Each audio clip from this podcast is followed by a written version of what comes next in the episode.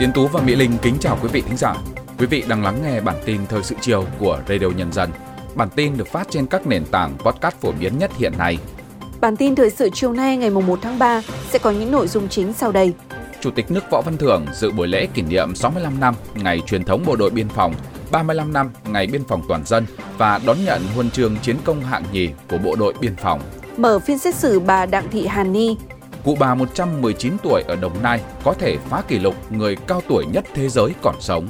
Dư luận quốc tế lên án vụ pháo kích tại Gaza khiến hàng trăm người thương vong. Sau đây là nội dung chi tiết.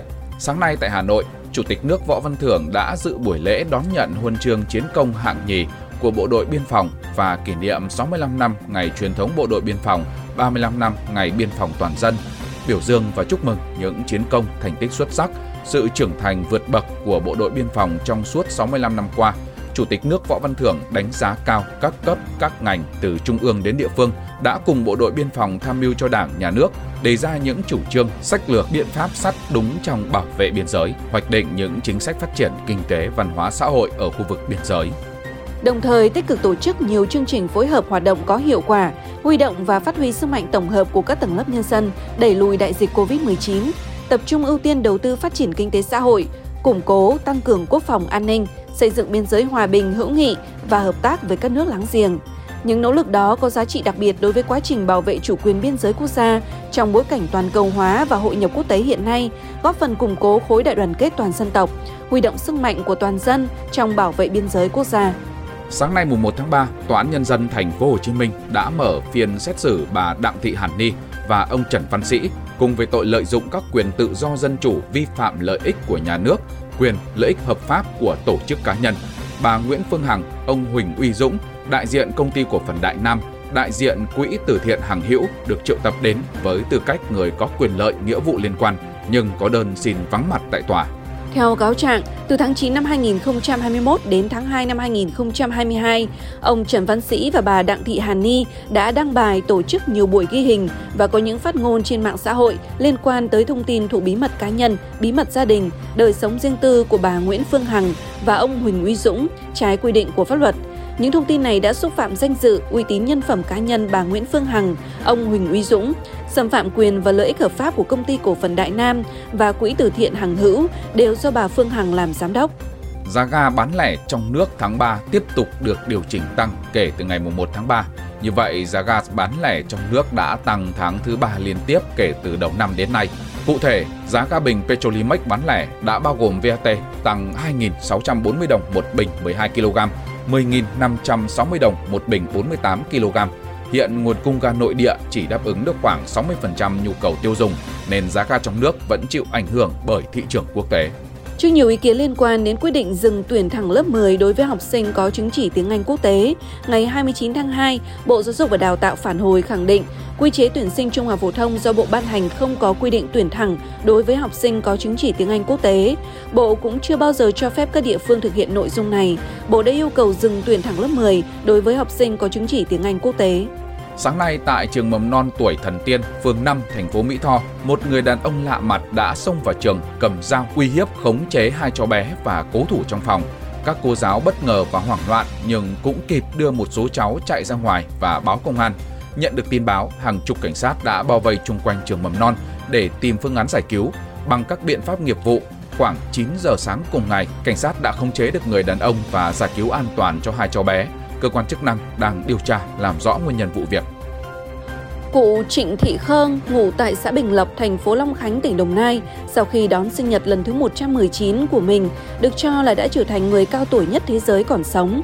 Kỷ lục này trước đây được kỷ lục Guinness ghi nhận bởi cụ bà Moreira, 116 tuổi, sống tại Tây Ban Nha.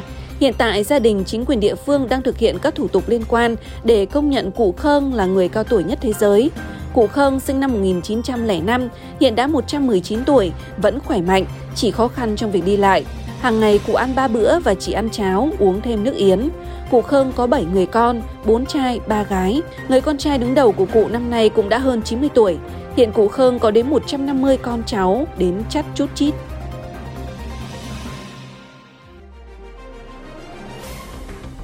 Chuyển sang các tin tức quốc tế đáng chú ý.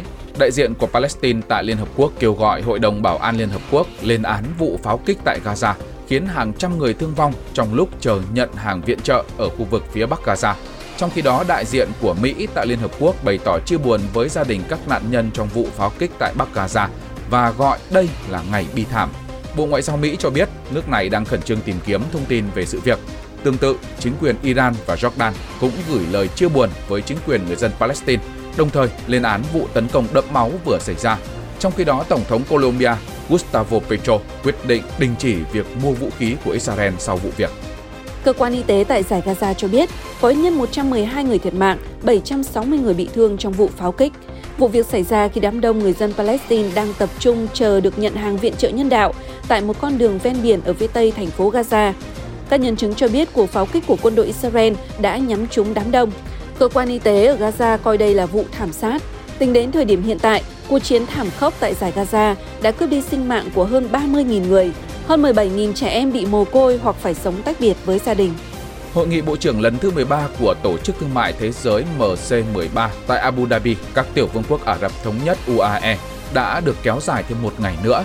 Tổ chức Thương mại Thế giới WTO cho biết phiên bế mạc đã được hoãn và chưa có dấu hiệu đạt được đột phá trong đàm phán để đặt ra các quy định mới trong thương mại toàn cầu.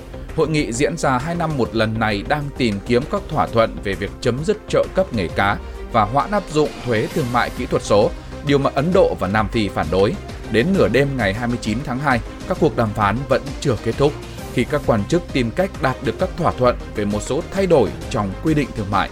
Châu Phi hiện tại là khu vực có mức độ kết nối Internet thấp nhất thế giới. Một báo cáo cho thấy chỉ có khoảng 37% người dân sống ở châu Phi có quyền truy cập mạng Internet năm 2023, số giảm khoảng 3% so với năm 2022.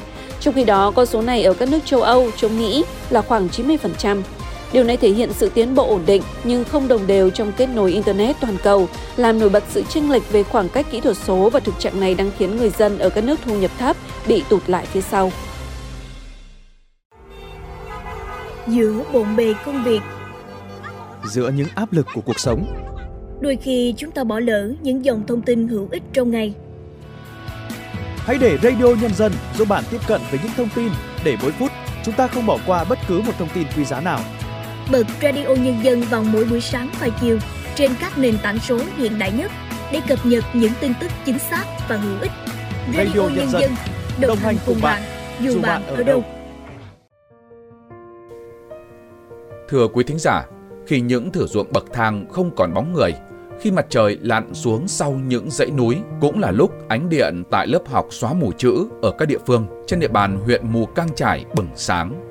Trong khoảng không gian yên tĩnh, những tiếng đọc chữ đồng thanh vang vọng giữa núi rừng như tiếng gọi con chữ đến với bản làng, đến với những người phụ nữ vùng cao để thắp lên hy vọng về một sớm mai tươi sáng.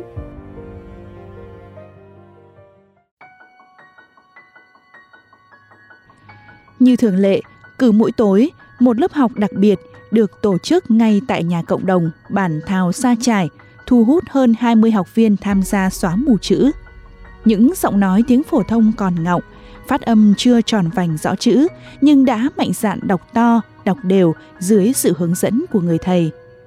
Những đôi tay chai sạn của chị Hàng Thị Dí, một trong những người phụ nữ mông vốn chỉ quen cầm cuốc, trà ngô, cây lúa, nay lại vụng về cầm bút để tô từng nét chữ hay xòe ra để làm các phép tính đơn giản. Ban ngày mình lên nương làm việc, cha ngô trồng khoai, chiều về mình còn chăm con lợn, con gà, rồi lo cơm nước để kịp đến lớp học. Từ nhà mình đến trường phải mất 40 phút đấy. Nhưng vì mình muốn biết chữ để còn đi chợ mua bán, để đọc được sách báo cùng con, mình sẽ quyết tâm đi học đều, học nhanh và làm được tính hơn 40 tuổi, chị Sùng Thị Trù, bản Thao Sa Trải, xã Nậm Có mới bắt đầu tham gia lớp xóa mù chữ. Điều kiện gia đình khó khăn lại lấy chồng sớm. Cuộc sống quanh năm chỉ gắn bó với ruộng nương đã ngăn bước con đường đến trường của chị. Không vắng mặt buổi nào, trời tạnh cũng như mưa, chị Trù vẫn miệt mài đến lớp. Mình lớn tuổi rồi, đi học cũng vất vả lắm, học mãi mới nhớ.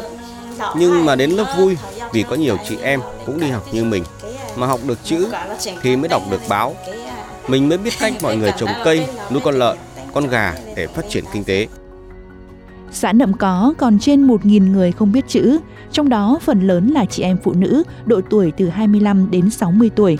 Để nâng cao chất lượng dạy học, địa phương đã chỉ đạo bố trí những giáo viên có kinh nghiệm đến lớp, đặc biệt là những giáo viên bám bản, vừa có kiến thức, vừa biết tiếng Mông để việc dạy học đạt hiệu quả cao. Bà Vũ Thị Hiền, Phó Hiệu trưởng Trường Phổ thông Dân tộc Bán chú Tiểu học Tà Ganh, xã Nậm Có, huyện Mù Cang Trải, Yên Bái, chia sẻ. Ở khi mà mà nhà trường mở lớp thì là cái việc huy động đối với lại các em học viên này thì uh, phải cố gắng khắc phục và đến từng nhà một vận động và giải thích để biết rằng là việc học nó có tác dụng như thế nào nên là cũng rất là vất vả và khó khăn đấy ạ. Những lớp học xóa mù chữ nơi dẻo cao mù cang trải luôn sáng đèn soi dọi hành trình chinh phục con chữ của những người phụ nữ Mông. Sẽ vẫn còn đó những khó khăn vất vả, nhưng với những nỗ lực của cấp ủy, chính quyền địa phương cùng sự khát khao và kiên trì vượt khó của các chị sẽ mở ra một tương lai tươi sáng, giúp các chị vươn lên làm chủ tương lai.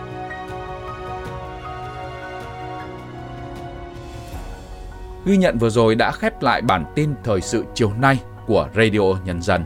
Xin kính chào tạm biệt và hẹn gặp lại quý thính giả trong các bản tin tiếp theo.